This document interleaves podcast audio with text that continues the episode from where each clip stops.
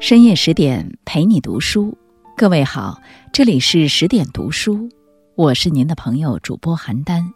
今天要跟大家分享的文章是安娜·卡列尼娜。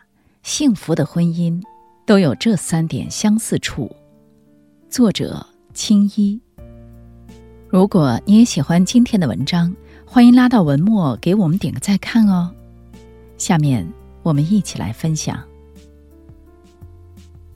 幸福的婚姻是相似的，不幸的婚姻却各有各的不同。这是安娜·卡列尼娜的开篇语，也是托尔斯泰被广为流传的一句名言。他以一部将近六十万字的小说，先后以一百五十多个人物，描述了十九世纪末俄国上层社会的真实图景。透过宏大的场面。细看其中关于爱情和婚姻的部分，不难发现，婚姻稳定幸福的家庭都做到了以下三件事：忠诚、关爱和责任。一、忠诚是伴侣最基本的支撑点。故事从安娜拜访嫂子陶丽开始，因为哥哥的出轨，导致陶丽一度陷入悲伤和痛苦之中。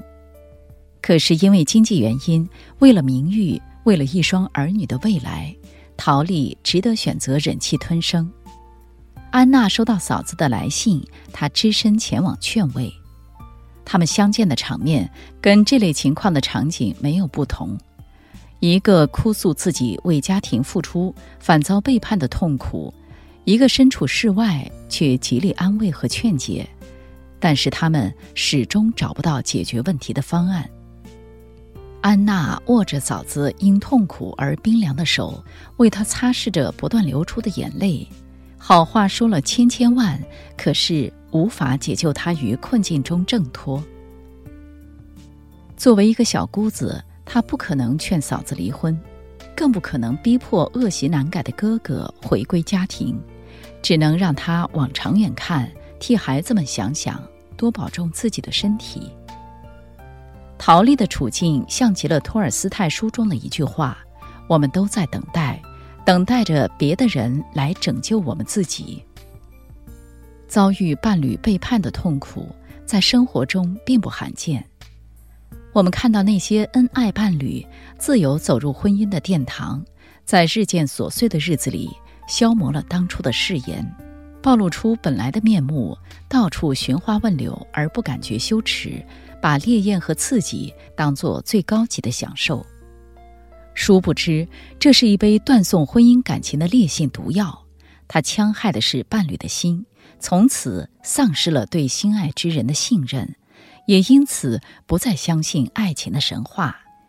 心被撕扯得四分五裂般疼痛，家也不再是遮风挡雨的港湾，而是时刻在惊涛骇浪中。饱受煎熬。当婚姻最基本依赖的基础被瓦解，两颗心之间就产生了裂痕，很难再靠近了。看过一段话：彼此忠诚、相互信任是两性相处的基石，如地基对高楼的作用不可缺少一样。失此基础，情感生活必然不稳固；有此基础，方可能白头偕老。婚姻幸福的大厦必须依靠忠诚做基石，才能在颠沛流离的生活中屹立不败。少了忠诚，犹如一座空中楼阁，看起来再华丽壮美，终究会离散和不牢靠。踏踏实实的日子背后，是赤诚相见，是忠贞不二的真情依托，婚姻感情才更加甘美。二，关爱是情感升华的交叉点。书中的女主角安娜，用现在人的标准看，她都应该是幸福的。丈夫事业有成，家境优渥，儿子聪明乖巧，她衣食无忧，每天过着悠闲的生活。安娜在陶丽眼中，简直过着她梦寐以求的生活。安娜拥有她所有渴望而不可及的东西。安娜的老公卡列宁对家庭极负责任心，衷心爱着她和这个家，而身在其中的安娜呢，她并非其他人看起来那么尽如人意，她感觉不到丝毫的幸福，因为在完美婚姻的背后是不被关爱的孤独。丈夫卡列宁醉心于事业，根本无暇顾及安娜的情感需求。每天的日常就是早餐后去上班，黄昏回家吃晚饭，饭后他独自到书房处理公务，或者独自读书到深夜。安娜根本不知道丈夫的所作所为，卡列宁也根本不关心妻子的所思所想。他认为夫妻生活就应该是这样的。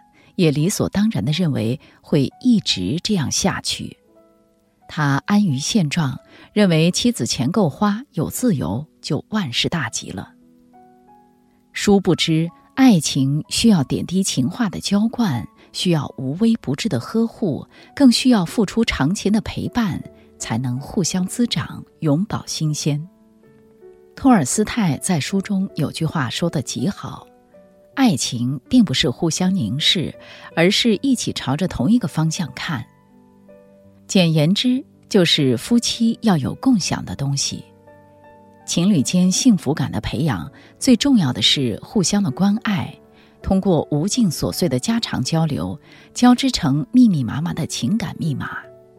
这些关爱，只有彼此懂得，一个眼神的交汇，就能懂得对方还没说出口的话。只有物质层面的情感是肤浅的，唯有达到了精神层面的深刻交流，才是情侣间密不可分的深情依恋。三，责任是感情稳定的着力点。